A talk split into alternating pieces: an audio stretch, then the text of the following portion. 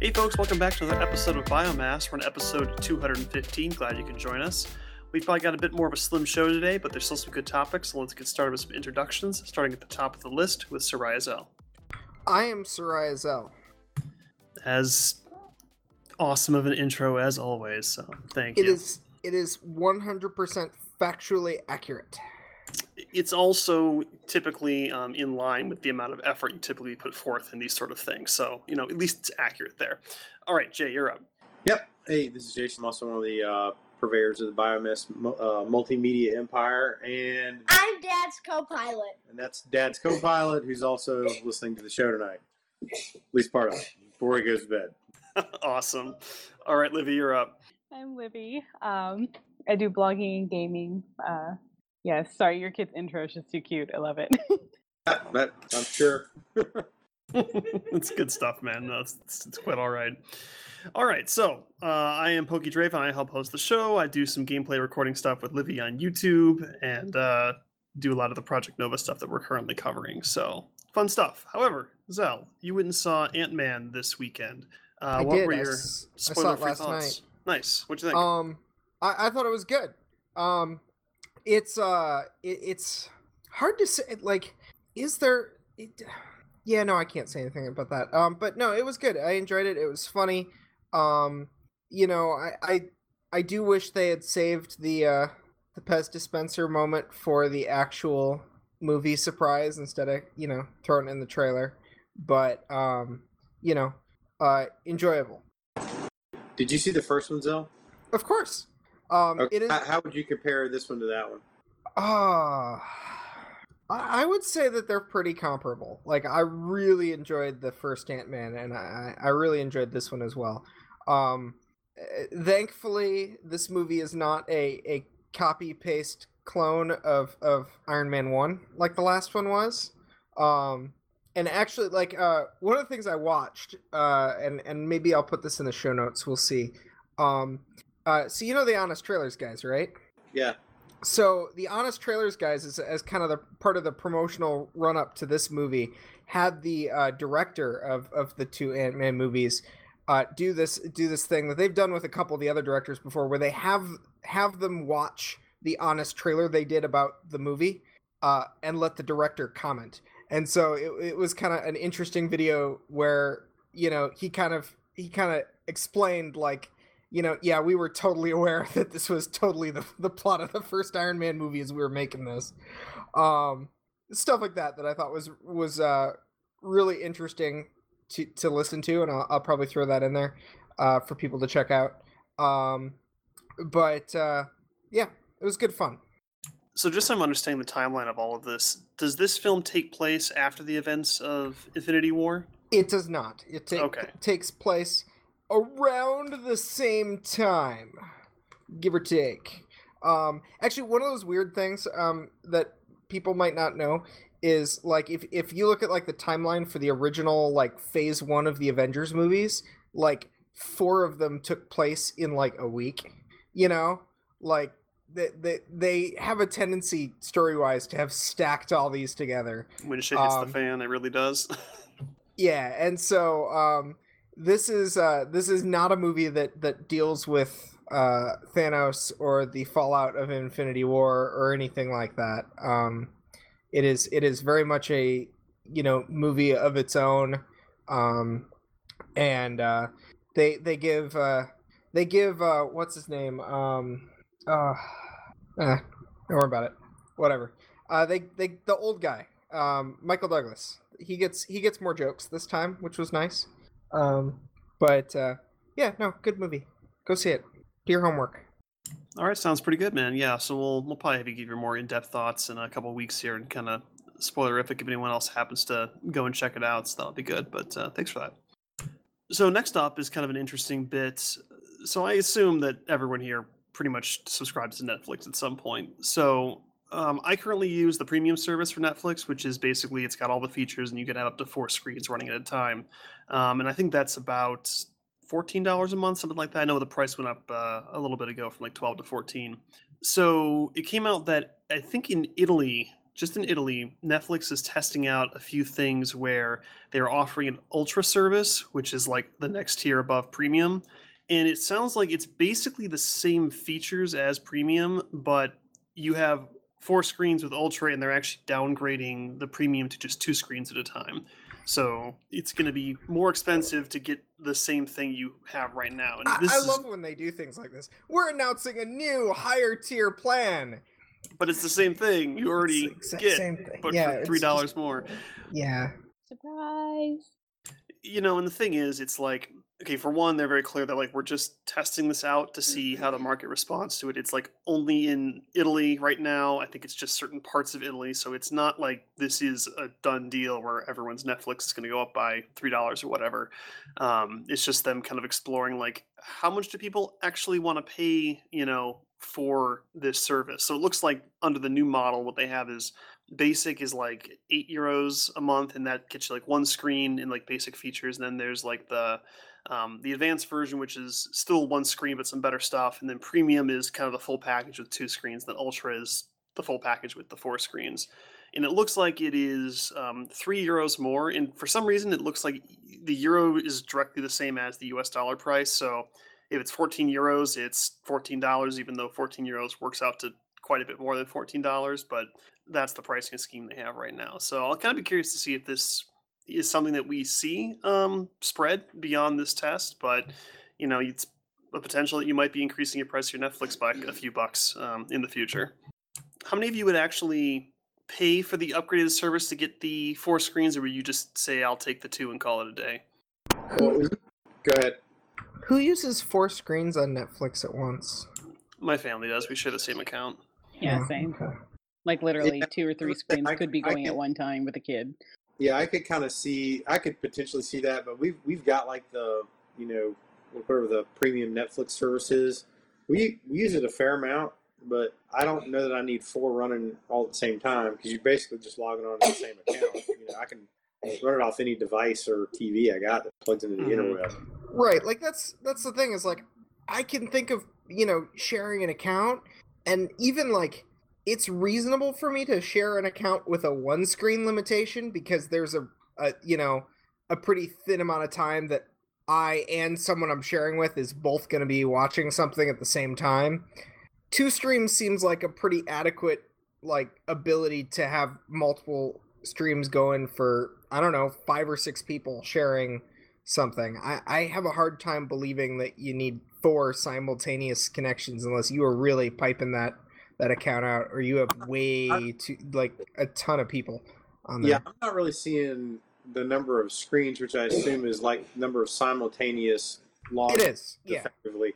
That doesn't really do anything for me. It's me. It's more about like what level of content are you providing or not providing? Because that It's it's the same level for everybody with Netflix. So no, that's what I'm saying is like there's I don't I'm not seeing where the the value for something like that would be. Yeah, for me it was uh, so I we originally had like the two screen limitation, um, and that was fine. And then I was um, unemployed for a little bit because I, I got laid off from my job, so I was at home, you know, job searching with Netflix rolling on the side, right? And so the number of people using Netflix simultaneously was significantly higher, um, and I kept running into that issue where it was like, you know, my my dad's on it, my brother's on it, and I try to log on to watch something, and it's like, shit, I, I need to upgrade. Um, so we we ultimately upgraded to you know the four screen just because we needed like three 50% of the time. Um so for this though i've there's other streaming platforms i watch now you know crunchyroll funimation that sort of thing. So i'm not on netflix as much. It's actually probably the, the one i use the least. So if they downgraded me to two screens i'd probably just shrug it off and go we'll just keep it as that because it's not enough of an inconvenience. But for a while there, I we definitely did have a use where it was it was becoming a problem where we'd have more than two people watching at the same time. You know, you come home from work and everyone's kind of doing their own thing and watching their their respective shows. So I, I can see the use for it because I've been there, but I think for my personal situation right now, I'd probably be okay with being bumped back down to two if even if it was the same price. You know. Yeah, I, I think. I mean, part of it is there. There's like a, a whole lot of different streaming services that are out there now, and I, I mean, I'm a longtime Netflix user. I just like, but I just don't see a draw for me to want to pay more to get what they what they, what it sounds like they're describing that they're going to offer.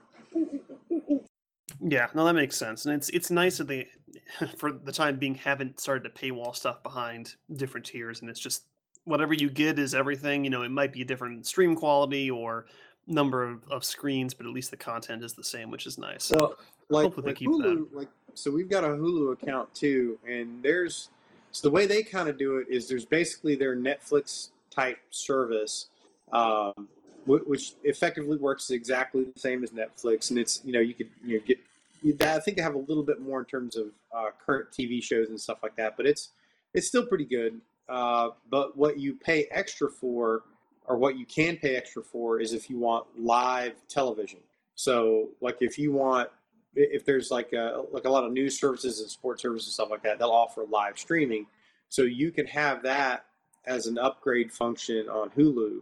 Um, to me, that's an example of like where there's a there's a content differential that that I could see you know, that I would have the desire to potentially pay for. Uh, but just screen access doesn't, you know, that's not cutting it for me. But you know, like I said, the, the, the Hulu model is not bad.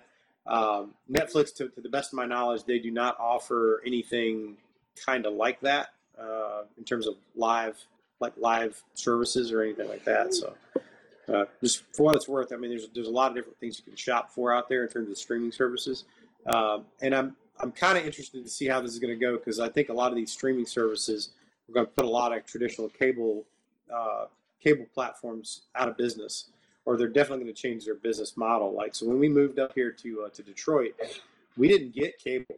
We just got you know gig internet, and, and we do everything off of like streaming services between Netflix and Hulu, and like you know you can get Amazon Prime and all that other kind of good stuff if you want. And that that covers, I- would say, just about anything you want to watch that we found out.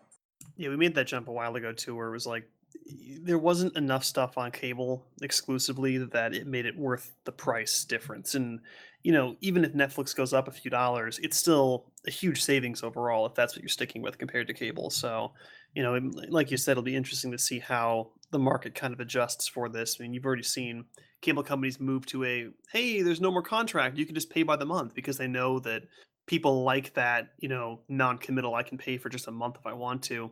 In the old method, of, you know, a two-year contract is just kind of not desirable anymore, and I think they've had to make that adjustment because of streaming services like Netflix and Hulu. So moving along here, um, Livy found this, and I kind of blinked and stared at her when she said that, "Hey, did you know that Chris Hemsworth is going to be the next Men in Black movie?" Oh yeah, I heard about that. So that. yeah, they're doing a reboot apparently with Chris Hemsworth and Liam Neeson. Liam Neeson. Come on. Come on.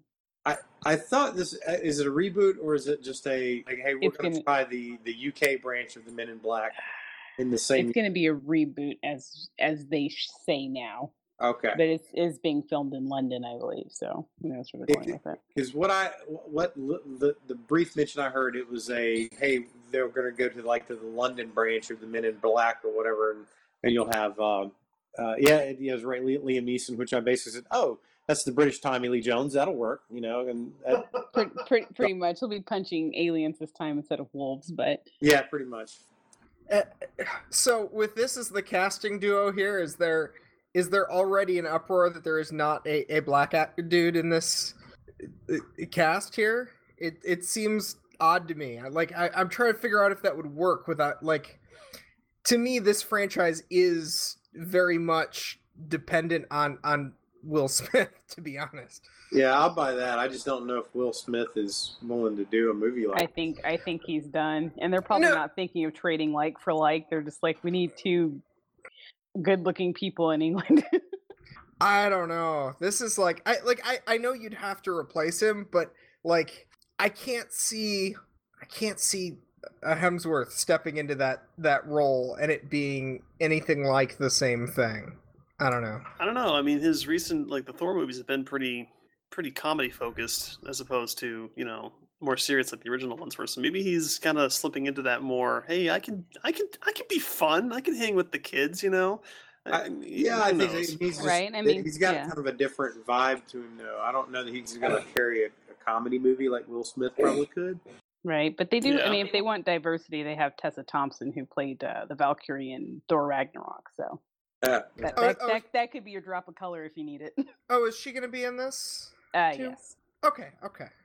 So they just took Thor Ragnarok and added Liam Neeson, but they're still aliens.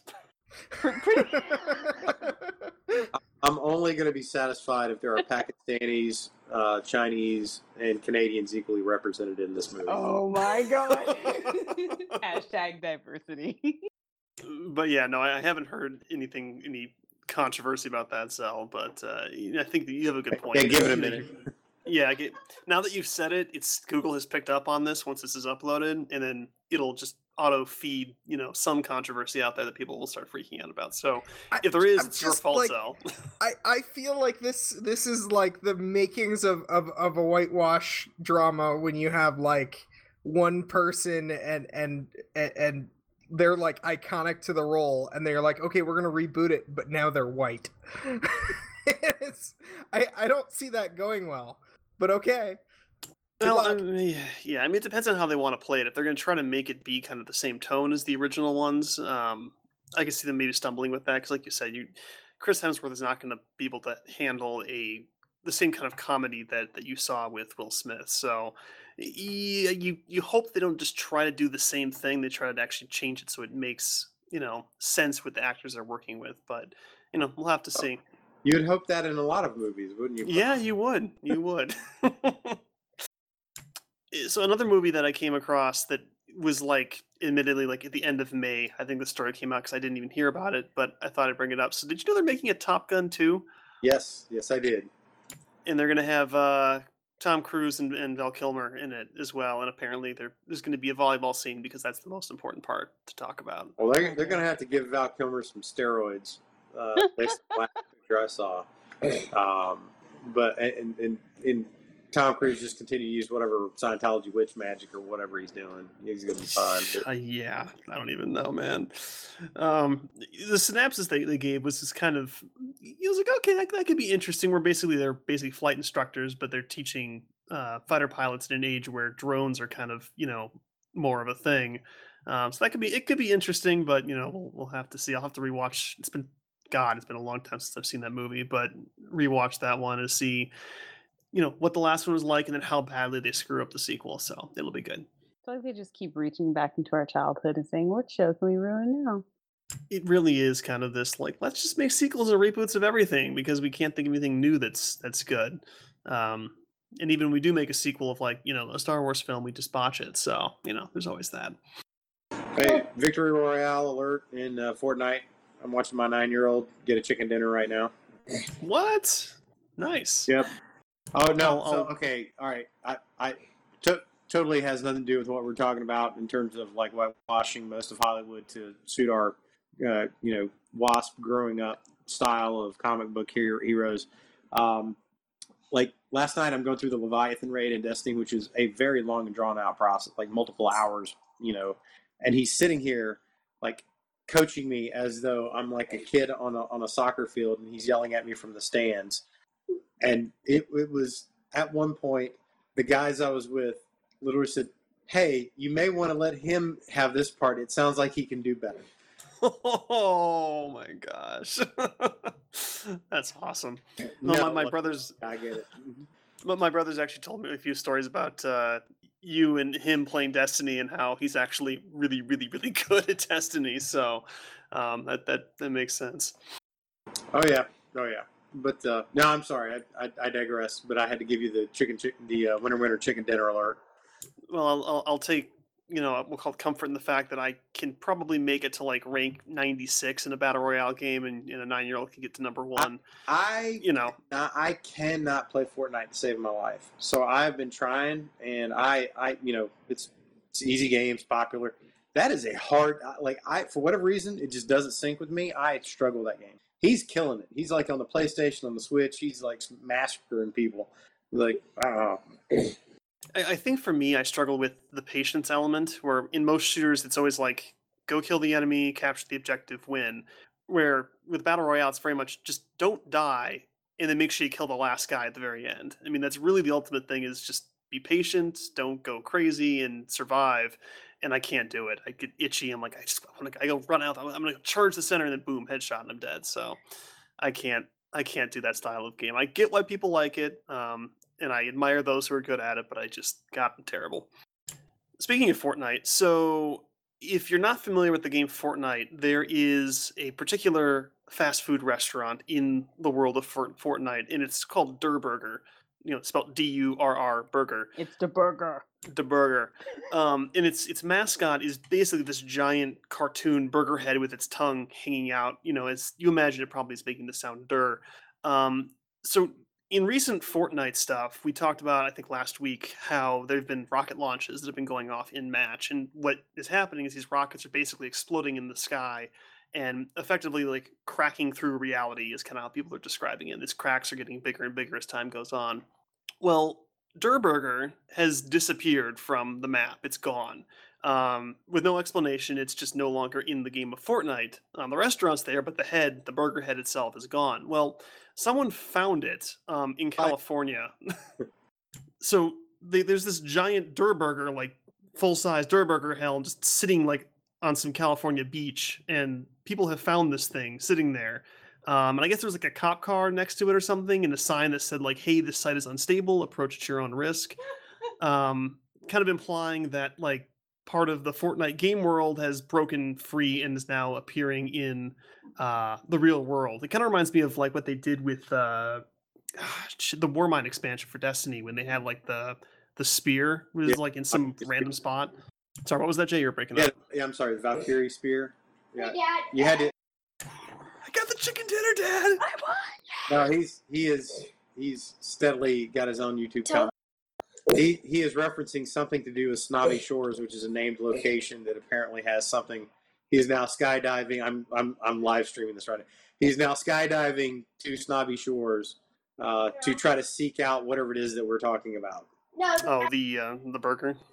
Yeah, there's there's so much more involved with Fortnite that I don't even grasp. People drop names of locations. I'm like, that's cool. I've seen the burger in the PVE portion of the game, so I know what it Yep, looks like. he, he is now moving to confirm or deny if Durr Burger has has in fact uh, slipped through a crack in reality. okay. I'll be able to give you a report at some time before, un unless his mom calls and tells me to go go to bed. okay. So while we wait for that report to come in, um, so yeah, I guess that bunch of YouTubers or popular streamers went to this location, and there was someone there who gave them like this business card with a phone number on the back. And if you call the phone number, you hear the sound of um, what I understand, the sound that like basically the rocket makes when it apparently collides with the reality marble of uh, you know Fortnite. So obviously something is happening. I know that season five is coming up pretty soon here, so I imagine that something big is probably going to happen. I Um, I desperately want to watch Fortnite. battle royale in downtown Detroit. If we can do that, I would pay money like it was a UFC match. You know th- that actually would be kind of an interesting take. Like, let's take like an actual location and build a stylized map around it and actually do a, a battle royale in it. People would have fun with that, especially if they like did like a tour of different cities around the wor- around the, the country. You, you'd only have like 99 deaths to clean up at the end of it. Well, they're not like a real battle royale, Zal. I'm talking like you're translate. Well, kind of like um. Ubisoft does, like with uh, I want somebody in a pink bunny costume with a you know a silent submachine gun running around Detroit trying to shoot people. That's what I want. how long would they last? You think? Let's take Well, bets. But depend. Okay, so it depends on what side of Eight Mile are they on. If the north side of Eight Mile, they probably got a good chance of lasting for a while, and on the south side, it's probably not looking good for them. yeah, no, I, I I think this is really cool what their developers doing now, where they're trying to like make it almost like this geocaching thing, where it's like, hey, if you figure out this clue inside the game, you can actually go to a location in in the real world and actually find, you know, kind of part of you know what you've been doing. I think it makes kind of the experience a little more um, visceral, a little more in, uh, immersive in that sense, and it's, it's really cool to see more and more companies doing this. Like even when Destiny Two did it, I'm like yeah, the Warmind expansion's okay, but that piece of marketing right there is pretty damn cool. So I hope that other developers kind of take this hint and, and start doing stuff like that because it's really awesome. No, I think I think when when companies do these kind of things, uh, if they're done smartly and, and they you know they kind of catch on a little bit, it's a really it's a really fun tool. And like I said, you know they're they're the geniuses that Epic Epic has in this is they're taking a fairly simple game and turning it into you know something kind of neat, more of an event. They're they're turning things into events, whether they're happening in game and now they're they're touching on some things that, that can happen out of game. Overall, I mean, like I said, it's kind of cool. Uh, I totally want to see like you know the the Stay Puft Marshmallow Man version of the Durr Burger head at some point in the game where that you have to like take down like 100 people's got to take him down. Like that that would be pretty cool. But just saying, throwing that out there. I, I, I would pay to see a uh, Fortnite boss battle. It'd be pretty badass. um, no, that, that's really good stuff. So, um, yeah, g- good on Fortnite for kind of trying to take this to a, a different level, and I think it's pretty cool. So we'll kind of continue to track that. And uh, I'm not a, a player of Fortnite Battle Royale, but uh, for the sake of, of Jay's son, we will, of course, continue to cover it and talk about it. Yeah, pretty much whether we want to or not, I got it. Yeah, he's he's gonna be there. uh, so in other news, we've got uh, Destiny 2. So the South Korean version of Destiny 2 has been announced, and it's kind of an interesting thing going on. So as you know, Destiny 2 has been plagued with a lot of complaints about the fact that the game is very, very heavily centered around the Eververse store. And the Eververse store is, of course, the premium store where you can buy loot boxes to get various cosmetics and stuff like that in the game. Um, and people have kind of complained that the content is often really angled towards pushing you to to buy stuff from the Eververse store, uh, which is still true to this day. It's it's still a bit of a, a problem in that regard. However, it has kind of gotten under the radar of a lot of the flack running around recently because the stuff in the store has always been, for the most part, entirely cosmetic and provides really no benefit to the player in game. So there's no really pay to win mechanics and this has been like I said, kind of like when people go, eh, okay, we'll allow it. It's kind of along the same lines as like uh, Overwatch, where it's not, you know, part of like boosting your character or anything like that. Okay, so the South Korean version of the game has been announced, and it is not called Destiny 2. It's called Destiny Guardians. And the reason it's different is because one, it's going to be completely isolated from all other versions of the game and that is primarily to do with the fact that the Eververse store is significantly different in the fact that Is one there's pay to win in there. yeah there? there, there's there's a new That's what I- NPC character and it's yeah. all pay to win stuff. Um, That that entirely sounds like what I would expect. yeah, and this is because in the West it's far less acceptable to have pay to win mechanics. In Korea, they do not care; they think that's totally fine. Um, and so it's it's not a problem. So it's basically Bungie going like, "Hey, we could tap this market and make some money." So they were probably smart to make it a different NPC at the Eververse. It is not Tess Everis; it's somebody else. Um, because I can only imagine the YouTube people freaking out over, "Hey, here's Tess selling pay to win stuff in Korean Destiny." I can only imagine how long it is until we get it here. Um, so I think they're they're being a little preemptive in that and trying to make it very visually different. This is not the same thing as what you guys have in the Western version of the game. Um, but I thought it was really interesting. I mean, I know that in, in a lot of Korean games, like I said, it's very acceptable. You see a lot of pay to win mechanics. Um, it's talked about pretty openly. They're totally okay with that. And it looks like that They wanna take advantage of what are the that. Kind of what are the kind of items that they're offering? They weren't really clear on specifically what it is, but it's what was the exact word of this? Basically, you can buy stuff to get to the highest power level, is how they worded it. So Oh, is that like it could be something as much as hey buy this item and you can infuse it into your gun to boost its power level to x you know or your armor or whatever something like that so it would kind of allow you to skip the grind um, very quickly or potentially buy specific guns or mods to help you in pvp um, they're not being specific but it was pretty clear that it is pay to win in some sense and they're cool with that uh, that's that that would uh that would be interesting.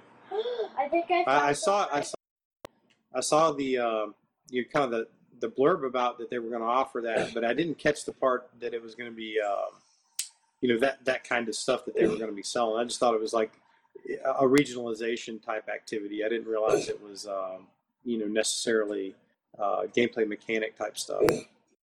Yeah, and I mean, it, it could be. Again, they weren't clear, and it could be a true pay to win where you're buying something that's going to give you a very obvious advantage, or it could be something as simple as I said, like you're infusing stuff to kind of skip that that grind loop that you have in Destiny, where you try to get you know the next gun to infuse into your current gun to kind of boost its level a little bit higher, and letting you skip that. Um, time saver, that sort of thing. And those things are arguably pay to win just because they let you get to the top faster than everybody else if you fork out the cash for it.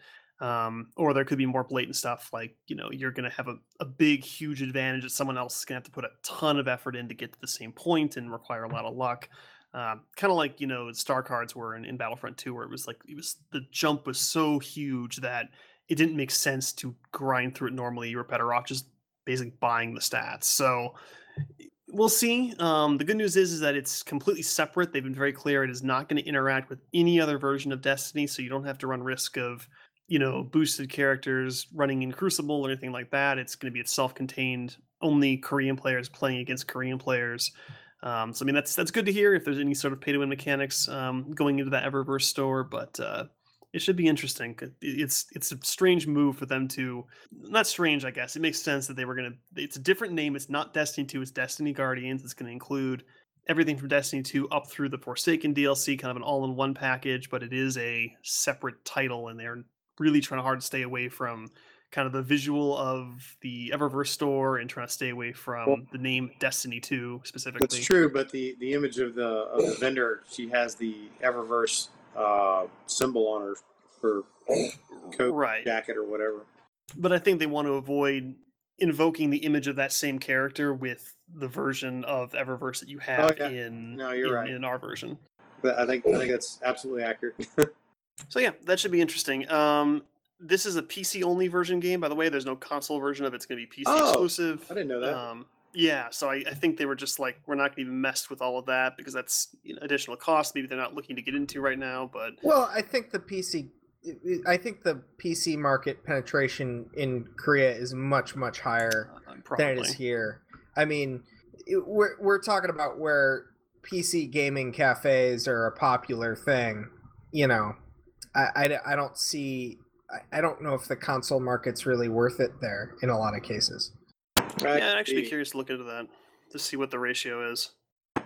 No, yeah, no. I mean, well, it's it's definitely it's definitely a different gaming culture there. He Zell's right with that. Um, I just, but th- that's that's an interesting interesting thought. Like in terms of Korea, like what the um, kind of what their market share is for you know type of console versus PC or whatever. Yeah, no, it's pretty cool. I'll, I'll look into that and kind of get back maybe next week and talk about, you know, because I mean, the, the PC console thing is always a discussion, but I'd be curious to kind of see around the world where you see a heavier saturation of console versus PC. It'd be a good talk. So we'll look into that. So speaking of games that started on PC and, and you know, went to console, um, Warframe. So Warframe is a really interesting story. Um, if you've ever looked at some of the history of Warframe, it's it's it's actually very fascinating. So this is a free to play game that is probably the most amount of content in one of the best supported free to play Ever. games you're gonna find ever. Ever. Like it, it's insane. Like you know, there's like something I saw today and I didn't look too closely. It was like, yeah, so they're adding like ship to ship combat in Warframe, and you can get on like hoverboards and like fly from one ship to the other and fight on top of them and all kinds of crazy stuff. I'm like, oh, okay. And of course, that's a free update to the title. It's just they're all over the place to a point where their biggest flaw, their biggest fault, I think, is the fact that the game is so rich in content. It's unapproachable if you're new to the series because it's just so much to take in. You know, I played for a while, fell out of it, came back to look at, it, and I was like, "Whoa, this is I don't want to deal with all this right now," and it never got back into it. But Yeah, um, yeah, yeah. That's that is a. Have you seen the NoClip series on that? yes, that's a very, very good, very good video. So there, there's a uh, company called NoClip that, that uh, generally you can generally find their stuff on YouTube, uh, and they do professional documentaries that are centered around uh, gaming, like particularly video gaming, and they're extremely well done. I mean, and, and they're they have access to some pretty pretty heavy hitting um, you, you know game companies for some of their stuff, and they did one on Warframe that kind of talked a little bit about this, and and if you like Warframe, I, I've dabbled in it got away from it. I was like, man, I don't know. It's I'm just not sure about the style of the game and this, that, and the other. It, it didn't immediately, you know, kind of ring to me, but I, I could see there's a lot going on with it. Well, I came back to it um, maybe a year, year and a half after that, and they had done a couple series of big updates, and they do these big updates uh, continually. In fact, I think they're gaining steam. To be honest with you, no pun intended. Um, that game is uh, incredibly dense in terms of the the story, the world, the lore. It's very unique. The art style is uh, almost like a manga style art style in some in some ways. But it is uh, if you want a free to play game uh, and you want to you want something to occupy some time, that's probably the way to do it. Uh, Also, and the, the other thing that they do real well is they understand how to monetize their game probably as well as anybody. And I, I mean, I would say, you know, I- would chalk them up there with Epic easily in terms of you know understanding how to monetize what items in their game at what price point um, that the players feel like they're getting value and the company is making the money they need. And it's obviously working because they're making money. I don't know if they're making money hand over fist, but they're sure pumping out content like they are. You know, they do they do fantastic, and they have a really good um, transparency with their community. They have very regular um, kind of meet with the devs. You know, they push out a big talk, a discussion about upcoming features, what they're working on. You know, you pretty much know what's coming um, all the time, uh, and they also have kind of like a I'll call it kind of like a, a CCP FanFest style thing called TennoCon that happens um, annually, Thanks, and Phil. they just had one. Oh, Oh, this, say, say again. sorry. Go ahead. And they just had one, and so the big announcement at TennoCon was um, kind of the new expansion kind of stuff we were I mentioned a minute, a minute ago, um, but also the fact that it is now coming to Nintendo Switch. So the game is going to be What? available on Switch. Yep, it's coming to Switch. Uh, there's no word on when it's going to happen, but it's happening, which is pretty cool because the game is really it's a sexy game. Like it, it runs very well. I'm kind of curious how well how well it will do on the Switch, but having it um you know on a mobile platform is pretty badass so i'm kind of excited for that I'd, be kind of curious about that because it's it's it's definitely a very movement fluid style game. I mean, it's it's you know it's built the, the actual game minute minute gameplay is really built around creative ways to use three or four different movement mechanics eh, really really quickly. Uh, eh, I mean, the shooting and you know like the actual just like pulling triggers and aiming and using weapons and stuff is okay. Um, melee is a big part of the game, um, but it, it's I think I think that'd be interesting to play on a Switch. It would be that's a lot going on on a little bitty screen, though. I can tell you that. yeah and i think that they'll probably have to drop some of the special effects down because if you like turn all the bells and the whistles on for warframe um one your computer slows down to like a crawl and there's so many damn particles and bright lights and lasers everything going everywhere like it looks crazy and and um, you know it's a big spectacle but they'll probably have to cut a bit of that out and kind of focus on just kind of the core stuff happening which well it still looks good like don't get me wrong even on minimum settings warframe is a it's a very sexy game. Um, but kind of to your point jay about like all of the control schemes i'm kind of curious how that's going to work because i know for when i played on pc like the the range of movement options and how you execute some of these crazy spin dash sliding slash attacks you know um, it's like, oh yeah, you just push these 46 keys in, a- in a row, and it, it- you feel like you're playing Star Citizen because it's so complicated to actually push the right buttons. So, um, I'll, I'll be curious to see how well it translates to uh, to the Switch. Um, I didn't play too much on the PS4 version when it came out. I play mostly on PC, so I can't speak for how the game does with with console controls. But I'm kind of curious to see how well this does on the Switch because having, like I said, having that on a mobile platform is pretty cool. Yeah, no, I, I like Warframe's one of those games that um, it, it's even if you're not going to play it, it's cool to know a little bit about it just because of how they're uh, how they've kind of developed that thing and what they're I think what they kind of intend to do with it. Yeah, I'll be curious to see kind of where they go moving forward because they, they said they're picking up steam and they're just plowing through everything. So it's it's really cool to kind of see a free to play game done right and be super successful. Kind of like what we were talking about last week with with uh, Fortnite Battle Royale, feeling like this is a good quality value. Um, it respects the players and the developers are really cool and open about everything. Uh, Warframe is another very very solid example um, of that as well and so we'll get we'll get that NoClip documentary into the notes for the uh, the show. I've got it's actually two parts. The whole thing is like an hour long, so it's it's in depth, but it's really really good. You should definitely check it out. Another real quick thing I wanted to talk about uh, Monster Hunter World. Just two quick details. So it sounds like the details regarding the launch of the PC release of the game will be coming out sometime next week. Um, I imagine it'll probably be shortly after kind of the weekly reset. So if you're waiting to get Monster Hunter on PC, it will be, you know, at least an announcement uh, next week. So you check that out. Um, additionally, there was a recent interview with the developers regarding the Final Fantasy XIV crossover with Monster Hunter World. So this is the one that was bringing the Behemoth monster to the game.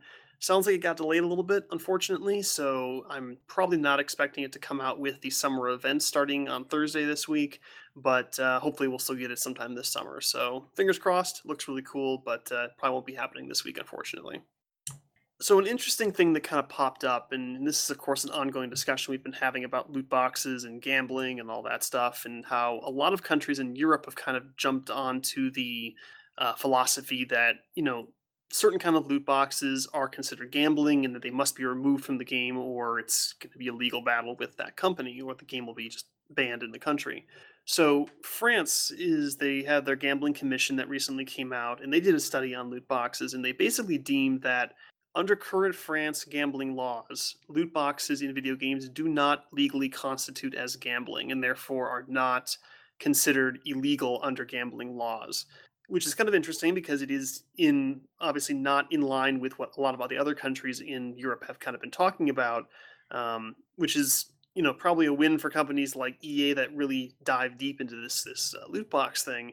However, they did kind of continue on to say it's not technically gambling, but it's really really close to gambling, um, and that they deem them to kind of be problematic, and they aren't specifically saying you have to remove them but they're saying to kind of legislation these are problematic and you should do something about them in the future here because it, it's not a good thing. Even if it's not currently illegal you should probably look at it as something else you know?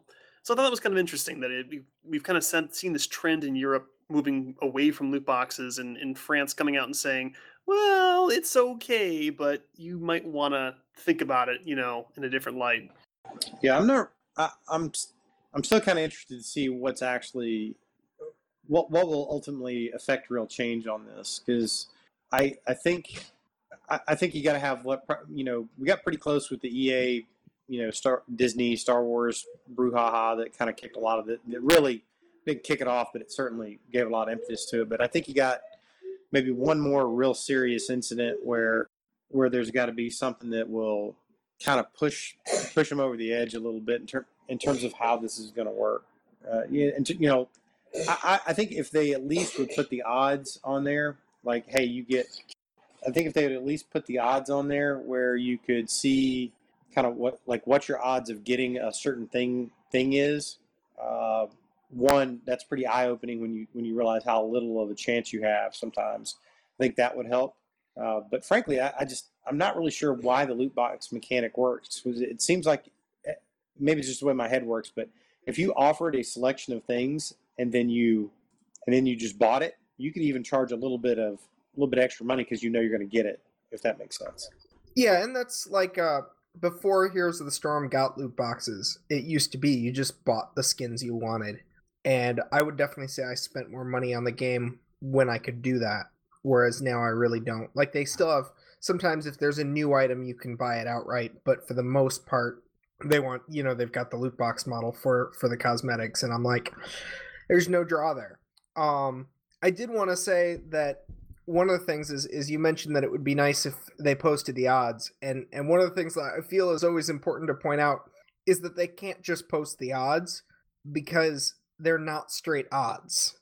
And that's one of the things that um a lot of people don't really get is that it's very rarely that they're actually just doing random um, there's a lot of complex rules that they use, and this is you know, and this is this is part of the the reason that it is as manipulative as it is, is they can actually tweak how much how, how your odds are based on your spending habits and based on your play habits, and they can actually adjust it per player to make it to you know to to make sure that they keep you hooked. Um, and, and some are very honest about it some are not but uh, you know like one of the things that i i believe um some of the blizzard games have i think overwatch and heroes of the storm have like a legendary like a cap like you're guaranteed to get a legendary every x number of boxes. So they have like a little separate counter that keeps track of that that's hidden and and so you know if you're not getting any out of dumb luck eventually they'll just throw one in. Um and so there, there's stuff like that um, but there's a lot of like shady stuff that they can do to to to mess with your mind and, and kind of keep you hooked on the mechanic. And that's that's why even just forcing them to post odds would cause a significant change in, in the way these played out. I mean EA EA was even playing around that patent for I know we talked about it, where it was if you were in a game and you played against somebody who's using a um, something that they purchased or got through a loot box mechanic or monetization scheme and you know you lose or you die to that person it would then market that item to you specifically and then if you purchase it would intentionally pair you against people who are like, like, lower um, play bracket to give you the sensation that what you what you bought had immediate value because oh I bought this thing and now I'm kicking ass for the next ten games. You know, um, to kind of make people feel like hey my purchase was worthwhile even though it's kind of an artificial um, tweak. And, and like what you're describing is all the same way where it's like hey you haven't spent money in a while but if you you know buy a loot box we'll boost those odds a little bit so you get something good to think hey this is worthwhile and you're much more likely to do it again because you know the first time was good right? And then the odds probably drastically drop off after that. So there's lots of things you can do to kind of tweak it and if they did anything like posting odds they would really have to actually make it real time to show like the current odds are this but after i buy my first one or whatever it's actually gone down by you know 30% or whatever and that, that would really kind of be eye-opening and something they really may not want to do because it would I mean, I- show their hand on what they've been working what they've been kind of doing behind the scenes so far I suspect if they were forced to post odds, they would not be able to manipulate the odds like they do. Generally, you know, if you, you know, buy a lotto ticket that has has static odds for all players, regardless of who you are.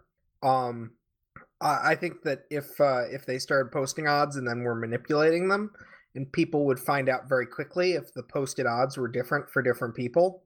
Um, I I think that that would explode on them far worse than just moving to straight odds if they're forced to post Yeah. them.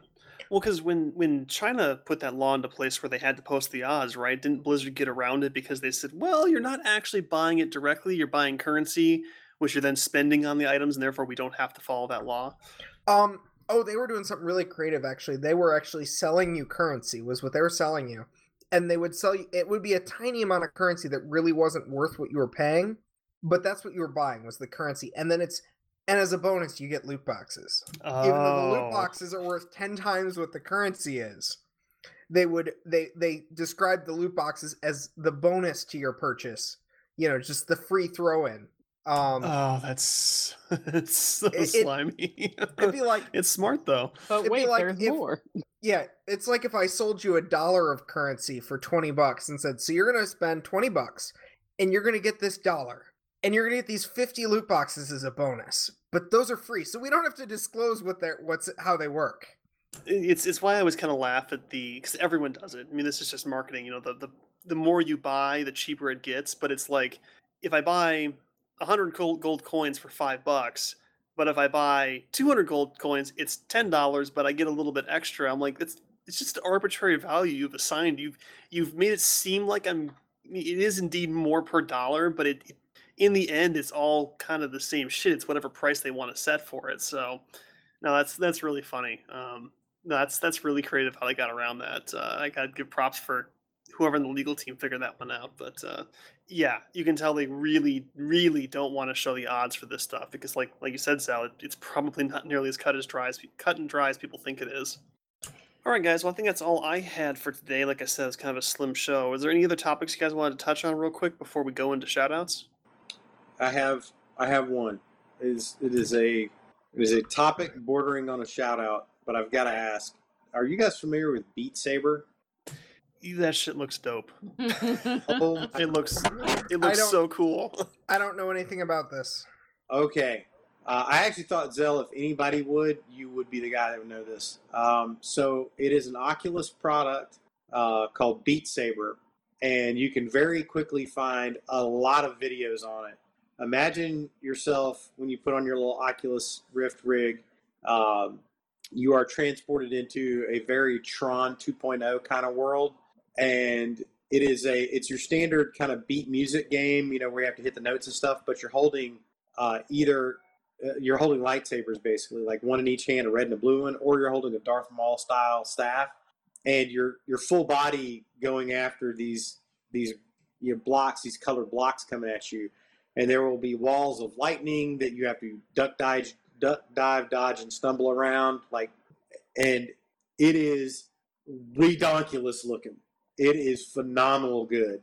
Uh, it's it's literally at the point of like I may call my buddy up and go get another Oculus Rift dev kit just hook this thing into a computer Oh, and play this. Oh yeah, you know what? I have seen a seen a this uh somewhere and I didn't know what it was or hear a name attached to it. So put that on um thing other than an Oculus that I had to run through like a PC, I would buy this.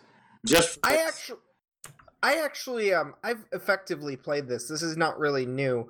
I mean, they, th this is listed as as I think coming out May of this year. But back in 2016, I bought a game called Audio Shield. Um, almost did the exact same thing. Like like seriously, almost the exact same thing. And I I played it on my Vive uh a ways ago. So Jay, I've got some good news for you. So on the last day of the Sony countdown to E3, they confirmed that Beat Saber is indeed coming to PSVR Well, or I'm, your P- PS4. I'm I'll be all over that. Yeah, I'll be- my my I'll- brother has a headset. I'm I'm buying this for him solely so I can play it.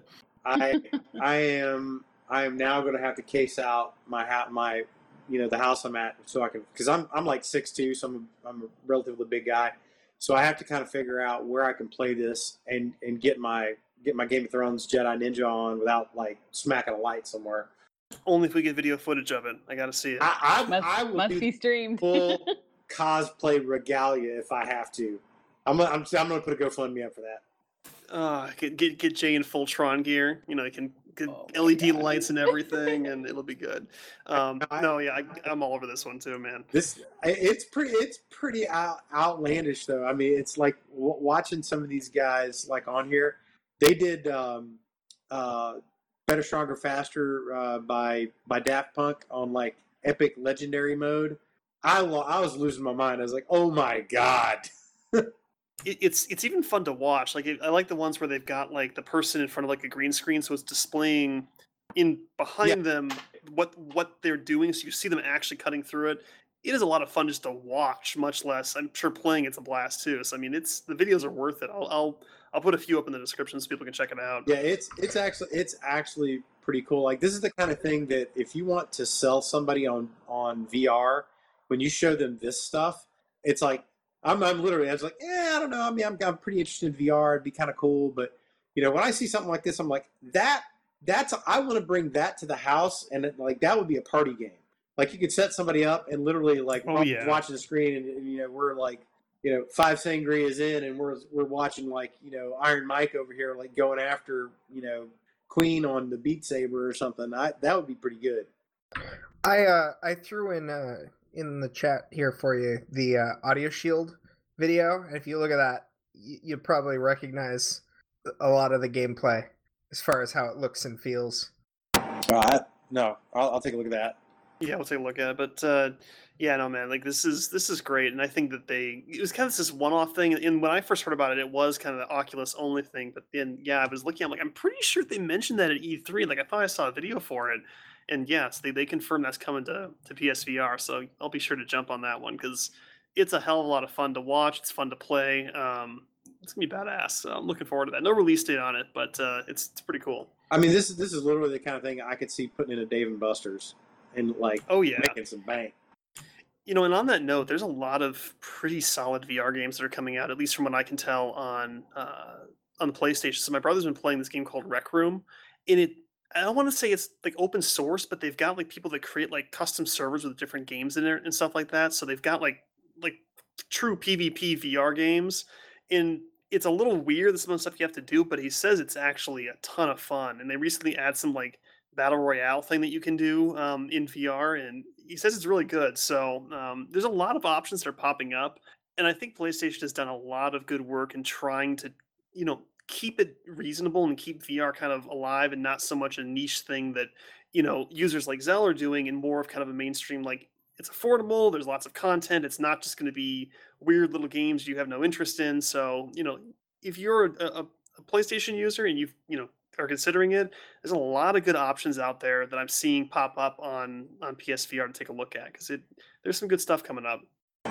Yeah, I, I think you know, we've talked about this like in the past in terms of how the VR stuff is kind of kicking. I mean, I, I think uh, you had to go through this like initial breach into the into the mainstream market in, in terms of what we got with uh, Oculus and some of the PSVR type stuff. I, th- I mean, there had to be somebody had to be the first guy in the door, right?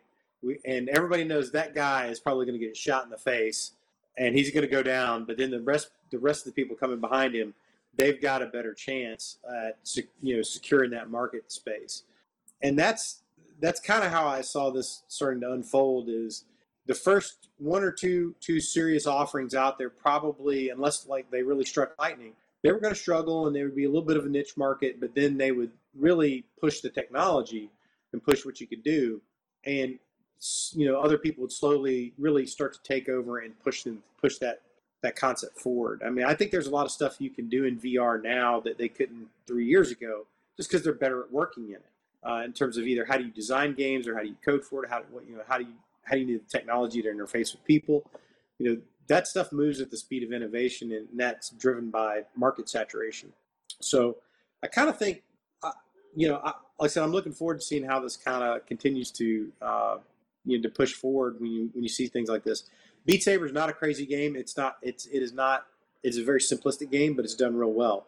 Uh, I think uh, Eve Valkyrie was a more complex, certainly a more complex looking game, but at its core, it's a relatively simple kind of dogfighting game. Uh, and, but it was done really well. It, you know, just it's probably probably the most uh, you know the best example of, of, a high quality type type of game like that. And there's quite a few of the other ones that are kind of going around out there, but nothing is a big tentpole seller yet. I think if you had like a you know it takes something like a, a Fallout VR, you know, like a full Monty Fallout release in VR to to really go really full mainstream. But when I see stuff like this, I'm sitting here watching the video right now as we're talking. It just tells me that the technology continues to move in the direction that we kind of want it to, and, and I think it's not that far off from where there's going to be some pretty cool stuff out there at some point. Nope, I think you're right. You're on point with that one. And I think it's it's worth keeping an eye on. You know, despite you know jokes about VR, I think there is some really good stuff coming out and, and not discounted just yet. It's got some some really good examples out there of, like you said, simple games, but done really, really well that are a lot of fun. And I think we've also kind of become a little saturated. We need everything to have a million different features. It's like, no, you can have just a, a very simple, fun game where you're just swinging around your arms like an idiot, you know, cutting up, uh, you know, glowing blocks, but it's fun. And that's kind of the whole point. So worth keeping an eye on. And I think we'll, we'll certainly cover this stuff moving forward. Sounds like a plan. All right, guys. So shout outs. You all good? Sure. Okay, so my shout out goes to the uh, subreddit for uh, Thanos did nothing wrong. So, um, to bring balance to the subreddits, um, the mods have deemed that tomorrow, July 9th, they are going to ban exactly one half of the users on the subreddit to restore balance to what it has to be. So, I think they've like what would you say like, like doubled their their user count in the last like week living for people who want to join this for the reddit to have a 50% chance of being banned? Is that about right? Oh my god probably more than I- doubling yeah, people I- are I just joined joining every day just to get banned. And they're like excited they're like do it do it i want to get banned i'm like guys push me No, I thought that was it was really funny. Um, yeah, spoilers for Infinity War. Uh, Thanos kills half of everybody, um, and and half of the people on, on Reddit apparently. So I'm looking forward to, to, to seeing the stories on that. One of the things that was very important to me to find out was um you know thanos was uh, very clear that like this should be fair right like regard that the, it needs to be completely random regardless of like age wealth position power you know it needed to be fair so it was very important to me to find out and and it is true that the moderators will be included in the random process so So what happens if they ban themselves like halfway through?